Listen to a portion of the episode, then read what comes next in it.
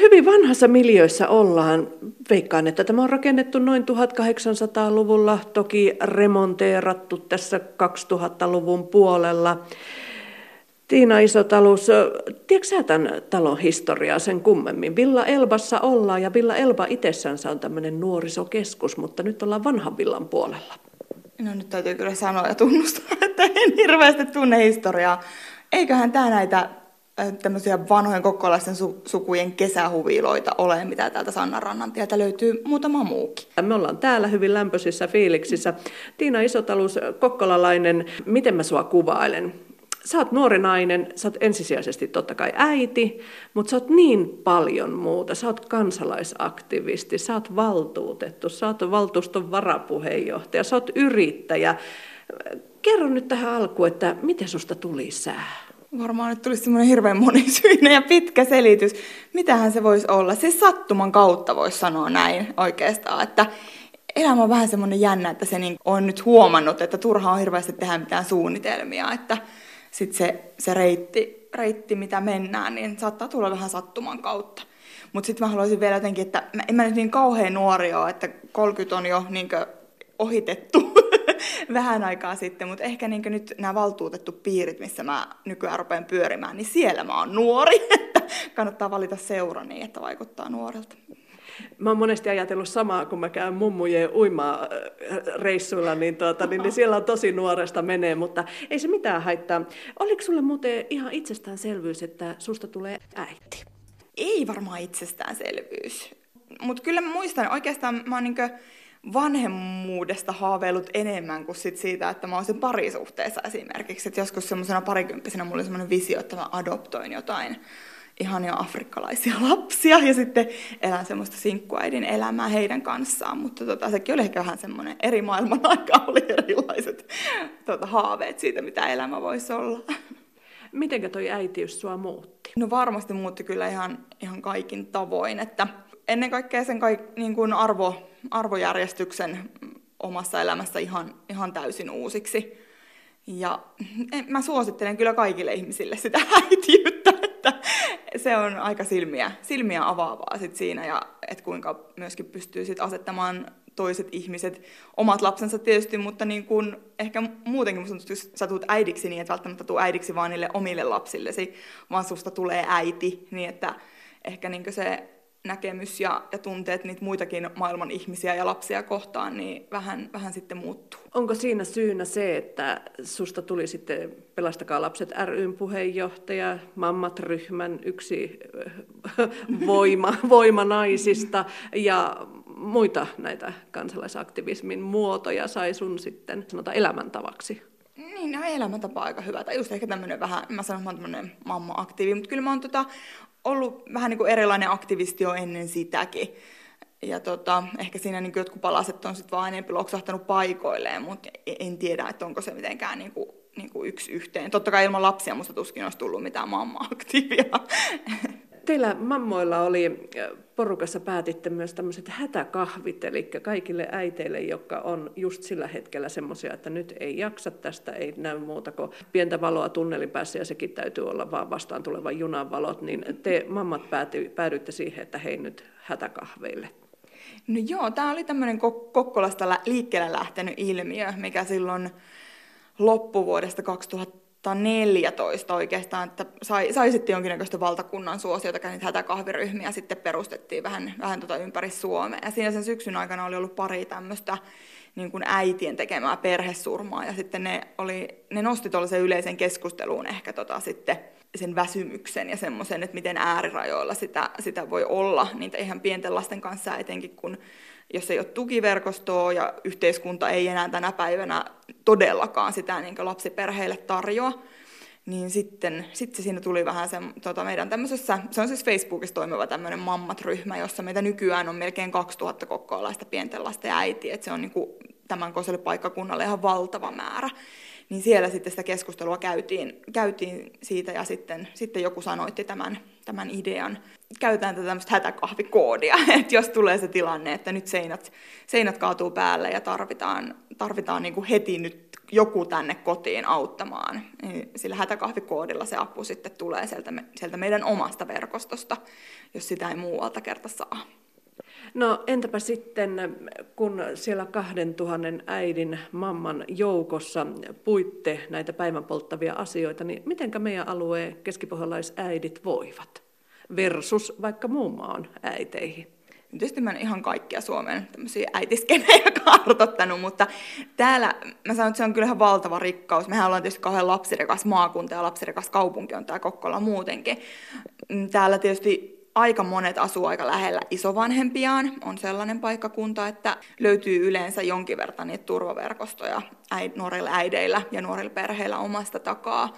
Ja sitten se semmoinen niin kuin aktiivinen toiminta, että mitä me ollaan itse siihen rakennettu, että kun mä mietin sitä mammaryhmää, niin sieltä on lähtenyt niin kuin leidipesistä ja lukupiiriä ja uraneuvontaa ja vaikka ja mitä. Että tosi niin kuin monipuolisesti sieltä on sitten ihmiset löytänyt semmoisia aitoja ystävyyksiä ja, ja hengenheimolaisia ja sitten sitä semmoista tekemistä arkea. jos mä mietin, mulla itsellä on niin kaksi pientä tytärtä ja heillä on tosiaan ikäeroa vaan, vaan tota, vuosi kaksi kuukautta. Että kyllähän se ensimmäinen vuosi siinä aika niin kuin sumussa painettiin, mutta sitten se, että sulla oli joku semmoinen porukka, mä sanon, vähän niin kuin työyhteisö, että johon pystyit pamahtamaan niin kuin just tukka rasvasena ja kaurapuurot vielä rinnuksilla ja sanoa, että mä en ole nukkunut yhtään viime yönä. Ja kaikki ymmärtää, että mikä se, se tilanne on, ja niillä aika monella on se just sama tilanne. Niin tota, sehän oli ihan hirveän helpottavaa ja, ja niin todella auttoi siinä arjessa jaksamaan. Että ei tarvinnut sit olla vaan siellä marraskuisessa Suomessa niin yksin omien seiniensä sisällä kahden ihan pienen lapsen kanssa. Hei, sitten mä olin ymmärtävinä, että sä oot ompeluseura Kokkolankin tuonut Kokkolaa. No joo, kyllä. Se, sekin lähti vähän alun perin tämmöisestä mammojen niin kuin ura, uraverkostosta ja sitten tietysti haluttiin laajentaa sitä niin kuin muillekin. No sanotaan, että ompeluseura raja, raja että se on niin kuin työelämäverkosto naisille ja naisille itsensä kokeville, että tavallaan niin kuin myös, myös muun sukupuoliset tietysti on niin kuin tervetulleita. Ö, mutta haluttiin tuoda, tuoda tämmöinen, sitten Kokkola huomattiin, että siinä on tarvetta, ja ehkä sitten vielä kun tämä valtakunnallinen ompeluseura tietysti aika paljon keskittyy sinne pääkaupunkiseudulle, ja siellä on sitten semmoisia niin oikein uranaisia, meiltä ehkä paikallisesti on vähän erilaisia ne haasteet, sit mitä naiset työelämässä kohtaa, että sitä uraa voi olla Kokkolassa vähän vaikea rakentaa ensinnäkään työnantajien määräkin on, on vähän rajattu ja aika paljon on kaltaisia niin naisia, joilla sitten on korkeakoulututkinto jostakin muualta, mutta sitten sitä työpaikkaa on niin tosi hankala löytää esimerkiksi. Ja sitten tietysti haluttiin toivottaa tervetulleeksi myös esimerkiksi kaikki lähi- ja niin perushoitajat ja lastenhoitajat ja ihmiset, joilla on, on työelämä, vaikka sitä ei välttämättä aina tuolla mediassa kutsuta miksikään uraksi. No, ompeluseurasta pudotaankin ja humpsahdetaankin feminismin maailmaa. Sä oot myös tunnettu siitä, että sä oot semmoinen, saako sanoa femakaksi? No ihan mielellään. Mutta sulle toi feminismi on laaja käsite. No joo, nyt oikeastaan puhutaan tämmöisestä intersektionaalisesta feminismistä tai niin kuin kolmannen aallon feminismistä. Ja sillä tarkoitetaan sitä, että ne feminismin kysymykset ei ole vain niin naisspesifejä, vaan että siihen liittyy myöskin ne muut marginalisoidut ryhmät, mitä meidän yhteiskunnasta löytyy. Ja se on ehkä se keskustelu, mitä mä oon viime aikoina tosi raivokkaasti käynyt ja halunnut käydä. Ja tuntuu sitten että täällä ehkä niin kuin Ruuka-Suomen ulkopuolella ja etenkin ehkä täällä, täällä Keski-Pohjanmaalla, että missä me eletään tämmöisessä kepulaiskristillisessä niin kuin setähegemoniassa, niin se, se, että sanotaan vaikka se feministi sana ääneen, niin aiheuttaa jo sitä, että ihmiset rupeaa niin katselemaan, että minkälaiset kattolistat huoneessa on. Et sitten mä oon kokenut sen entistä tärkeämmäksi. Ja tietysti ne on sellaisia teemoja, mitä mä olisin muutenkin halunnut nostaa esiin. Nyt nämä kuntavaalit toi siihen aika hyvän semmoisen platformin. Ja huomasin, että se sai, sai hirveästi resonanssia aikaa, että ihmiset sanoivat, että onneksi sä sanot ääneen. Kiitos, että sä niin nostat näitä teemoja. Ui, ettäkö on kylmää. Onko se käynyt uimassa jo Tiina tälle vuodelle? Eikö sä ole yhtään tämmönen uinti-ihminen? Mä oon, mutta mua houkuttaa semmoset plus 25 vedet. Mä, mä voin sanoa, että tää ei ole plus 25 vesi. Tää on aika kylmää. Hei, tota, niin, kävi, kävitte te aina saunassa tuossa laiturinnokassa on toi pieni sauna, niin kävitte te siinä saunassa, kun te olitte leirillä? No kyllä siellä on käyty, joo. Ja sitten siihen tämmöiseen, joo, 2000-luvun vaihteen tähän tämmöiseen, silloin oli vielä hipstereitä, mutta oli niinku tällaisia boheemeja taiteilijoita, niin piti aina mennä kaikkien sitten alasti ja yhteissauna. Se oli jotenkin niinku osoitus siitä, että kuinka ok me oltiin. Mehän voitais nyt viuhahtaa. No niin, ei muuta ko. Tuon, per, tuon perässä mä meen ja... No kyllä täytyy sanoa, että ei tämä luontoäiti meitä mitenkään helli, että to, sen verran piskottelee, että mennään kuitenkin sinne sisätilaan. Saat se ove auki? No näissä vanhoissa ovissa on aina tuo oma jipponsa. Villa Elbassa jatketaan. Ja, ja niin kuin tuossa Tiinan kanssa päästiin jo keskustelemaan vähän tuosta kunta-alasta, niin eiköhän me jatketa ihan myös tuosta kuntapolitiikasta. Mennään nyt ensin Tiina Isotalus siihen, että en tiedä, Minun vinkkelistä ihminen täytyy olla siunattu, kun hän on kaupunginjohtajan tytär. Isäsi Antti Isotalus on meille keskipohjalaisille hyvin tuttu. Hän nimittäin 90-luvun alkoi hämäristä saakka oli kaupunginjohtajana Kokkolan kaupungille ja jäi ihan tuossa tänä vuonna vasta eläkkeelle. Oliko se aina mukavaa olla kaupunginjohtajan tytär?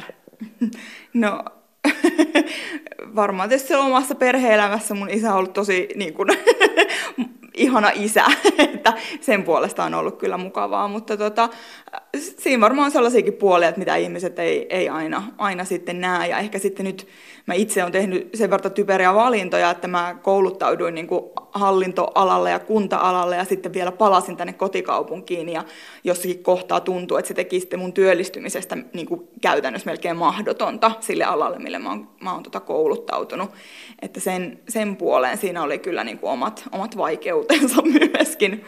Eli palataanpa siihen, että ja mihinkä sä kouluttauduit?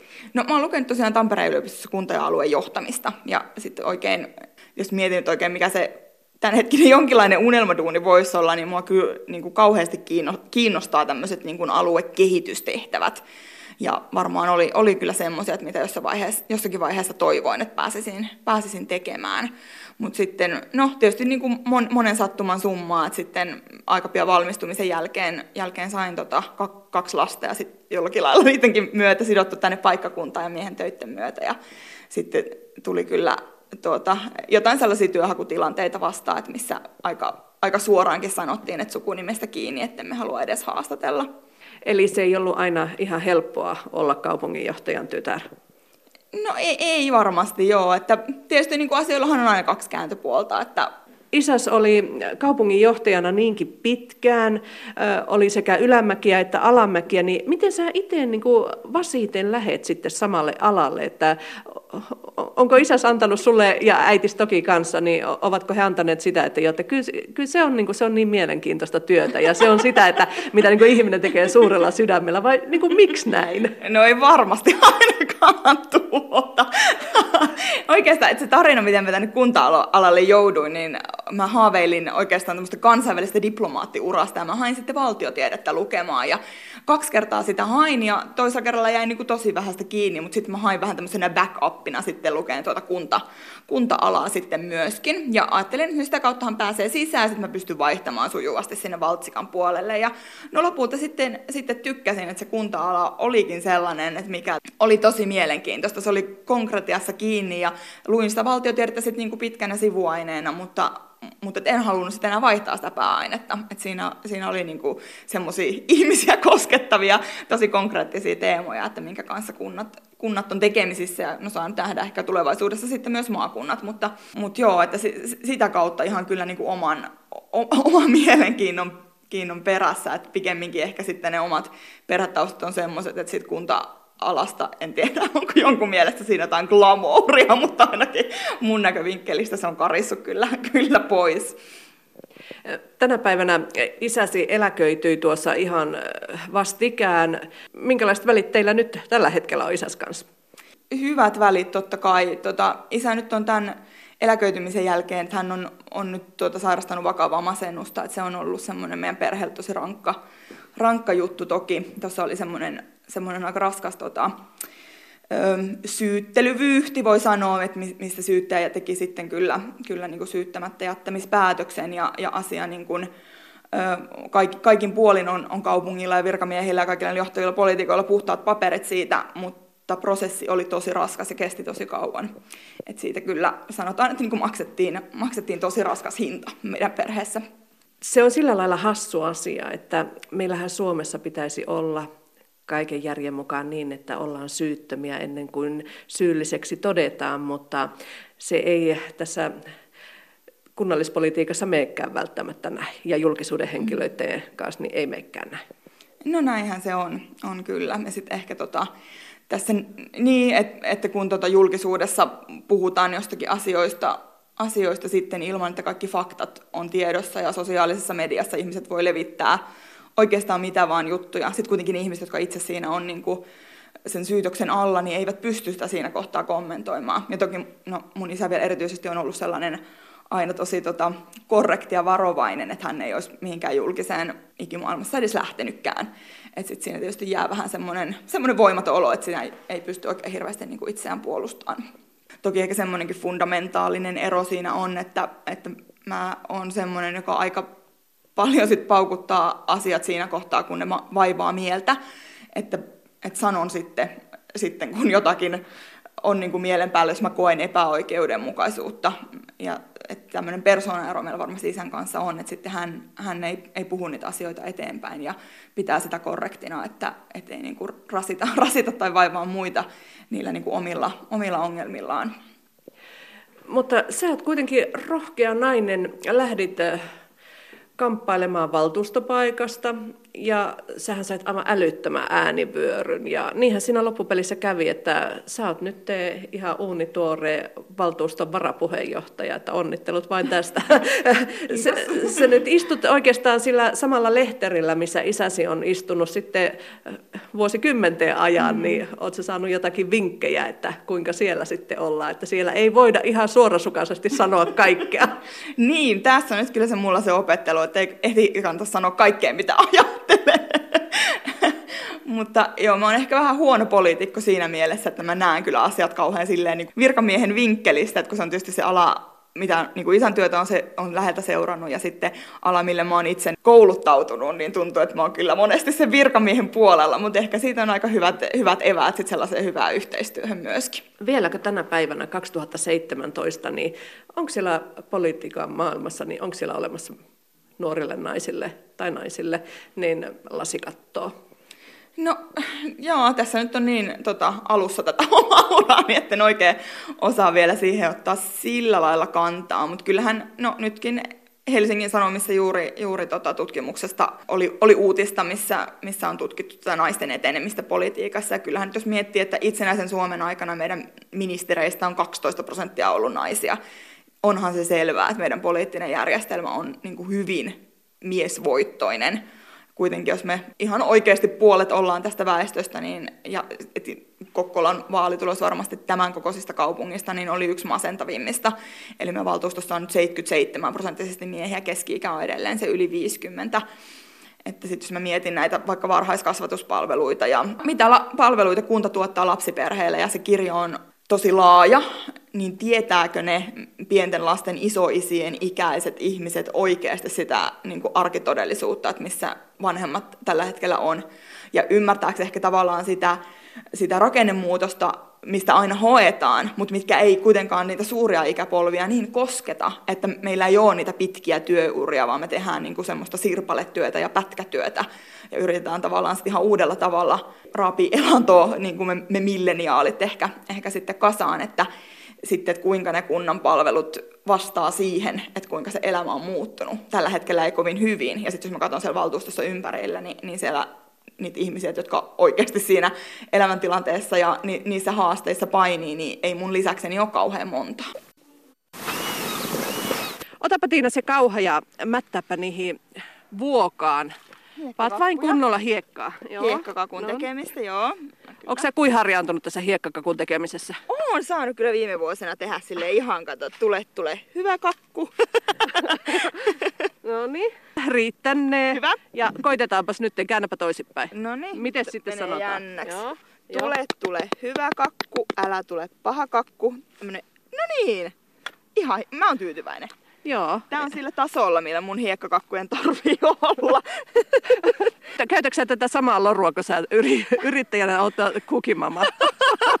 Täytyy varmaan ruveta sen taikinapadan ääressä sanomaan sille satakiloiselle taikinalle. Ai sä teet niin isoja taikinoita? Joo, kyllä. Okay. Kannattaa Hei. tehdä. Hei, miten se on meillä aina mukulat väittää, että äh, keksit on parhaita taikinana, niin oot se samaa mieltä, että kyllä taikina se olla pitää vai pitääkö niitä mennä uunin kautta? No siis mä oikeastaan itse tykkään semmoista, mikä on ihan vähän vaan paistunut, että se jää semmoiseksi melkein raaksi. Tämmönen joo, se toimii. Että lapsilla on kyllä totuus, totuus tässä ajatuksessa. Ne onkin tämmöiset vanhat kunnon tuplaovet, niin ne on vähän kimurantteja saattaa olla. Se lukko. No, kyllä se sitten aukeaa. Sä joudut tuossa jonkun aikaa olemaan korkeasti koulutettuna, niin työttömänä. Se mahtoi sulle opettaa jotakin. Tuossa tyttöjen syntymän jälkeen, että mä jäin sitten, kun nuorempi oli, oli yhdeksän kuukautta vanha, niin siinä kohtaa, kohtaa sitten työttömäksi. Ja ihan toki, että siinä päivät oli vielä niin kuin täynnä, täynnä tekemistä kahden tosi pienen lapsen kanssa, mutta ihan aidosti, aidosti niitä töitä kyllä, kyllä siinä sen suunnilleen vuoden verran ehdin, ehdin hakea. Ja hieman sellaista epä, epätoivoa rupesi niin kuin tuntumaan, että siinä tietysti oli niin kuin kova, taantuma, kova taantuma vielä päällä ja sitten ehkä ne tehtävät, että mihin itse oli kouluttautunut, niin oli jollakin lailla oli hävinneet. Että todella vähän, vähän etenkin niin kuin täällä omalla alueella sitten rekrytoitiin niihin, että siinä oli kyllä aika kova mietintä, että, että mitä tässä oikeasti rupeaa tekemään, että jos niin kuin melkein vuoteen ei, ei tule haastattelukutsua tai, tai mitään, että ja, ja tiesin, toki siinä kohtaa sitten se vertaistuki siellä Facebookinkin maailmassa, että tiesin, että siellä on tosi paljon päteviä ja koulutettuja ihmisiä, jotka on ihan samassa tilanteessa. Että se oli ehkä siinä jotenkin vähän lohdullista, että tämä ei ehkä johdukaan minusta. Mutta eikö hullu asia, että vaikka paperit on kunnossa, CV on kunnossa, kaikki taustat on kunnossa ja haet työpaikkaa ja käyt ehkä haastattelussa, etkä sitä työpaikkaa saa, niin äh, jossakin tuolla takaraivossa syyttää itseään, että kyllä mä olinkin huono, että mik, miksei mua haluta. No se on kyllä just näin. Ja sitten taas jos niinku vetää sen yhteyden sieltä henkilökohtaisesta sitten siihen julkiseen keskusteluun, että nyt jos mietin tätä Suomen, Suomen hallitusta ja sen toimii, että kuinka paljon niin kuin ihmisiä, jotka on työnhakijoita ja työttömiä, niin syyllistetään sit omasta tilanteesta ja koko aika sitä niin kuin kiristystä ja keppiä, että ihan niin kuin niitä työpaikkoja sillä tavalla tulisi jotenkin lisää. No mutta sinä et ole työtön. Töitä on vaikka monelle jakaa, mutta tota, niin yrittäjänä työskentelet, sä oot kuukimama. Mitä, mitä ihmettä? Eli se on tota, niin jotain tämmöistä, no tulee mieleen tämä onnenpäivät, oli joskus aikanaan televisiosta tuli, missä Fontsi oli aivan ihana ja siellä oli se kahvila, niin siellä oli varmaan kaiken näköistä tämmöistä. Mutta kerro nyt kuukimama, mitä sä teet? No hyvä, nyt on onnistuttu varmasti brändin rakentamista, koska kyllähän tämmöiseen fiftari Amerikkaan estetiikkaa ehkä vähän nojaa. No tosiaan mä sitten tämän työttömyysjakson jälkeen ehdin käydä semmoisen vajaa vuoden tuossa töissä. Tein Kokkolan kaupungille tällaisen kaupunkikeskustan kehittämisohjelman, joka oli, oli kyllä oikein mielekästä ja, ja tosi mielenkiintoista. Ja sitten mä olin tuossa Kosekilla, eli Kokkolan kehitysyhtiöllä vähän aikaa. Tein, tein tätä niin kuin alueen markkinoinnin tehtäviä. Ja sitten tuossa tämän vuoden alkupuolella, että helmikuun alusta, mulla oli tavallaan tällainen yritysidea, mikä oli lähtenyt sieltä äitiysloma-ajoilta niin kuin muhimaan, niin mikä oli mulla vähän sellaisella takapolttimolla niin kuin hautumassa. Ja sitten tuosta helmikuusta nyt sanoin ei kiitos jatkopätkälle ja lähdin sitten tekemään niin kuin omaa yritystä. Eli yritys tosiaan on tosiaan niin kuin nimeltään Kukimama ja nyt tällä hetkellä tuotteena on tällainen jenkkityyppinen pakasteesta myytävä kukitaikina. Sain ne tonne Stockmannin herkkuihin, että nyt on elokuuhun mennessä tulossa kaikkiin, kaikkiin Stockman herkkutavartaloihin ja ajatuksia on sit siitä laajenemisesta ja on, on muutamassa muussakin kaupassa. Ja myyminen on ollut hirveän helppoa, että oikeastaan kaikki, mihin on sitä tarjonnut myyntiin, niin on siihen heti sit tarttunut. Mutta mennään niin kuin askel kerrallaan, että on niin kuin visio siitä, että mihin, mihin tämä voi niin kuin johtaa ja nyt on, on siitä tosi innoissaan ja ideoita on paljon ja hyviä tyyppejä, joiden kanssa tehdä, tehdä asioita. tuommoinen voimapatteri niin kuin sä oot ja kaikessa mukana, niin mä luulen, että kaiken takana on hyvä mies. Nimittäin, että et se kerkeisi kyllä kaikkialle, jos ei sulla olisi hyvä miestä. No se on kyllä just näin. Joo, ei sanotaan, että niinku menestyksekkään miehen takana on niinku vahva nainen, mutta kyllä se, en mä tiedä onko me menestyksekäs, mutta tavallaan tällaisen jolla, jotenkin se puuhavan naisen takana pitää löytyä mies, joka osaa laittaa lapset itse nukkumaan. Jos ei olisi mahtava puoliso, että joka pystyy sitä arkea, arkea pyörittämään yhtä lailla kuin minäkin, niin tietenkään ei pystyisi tehdä, tehdä näin paljon kaikkea.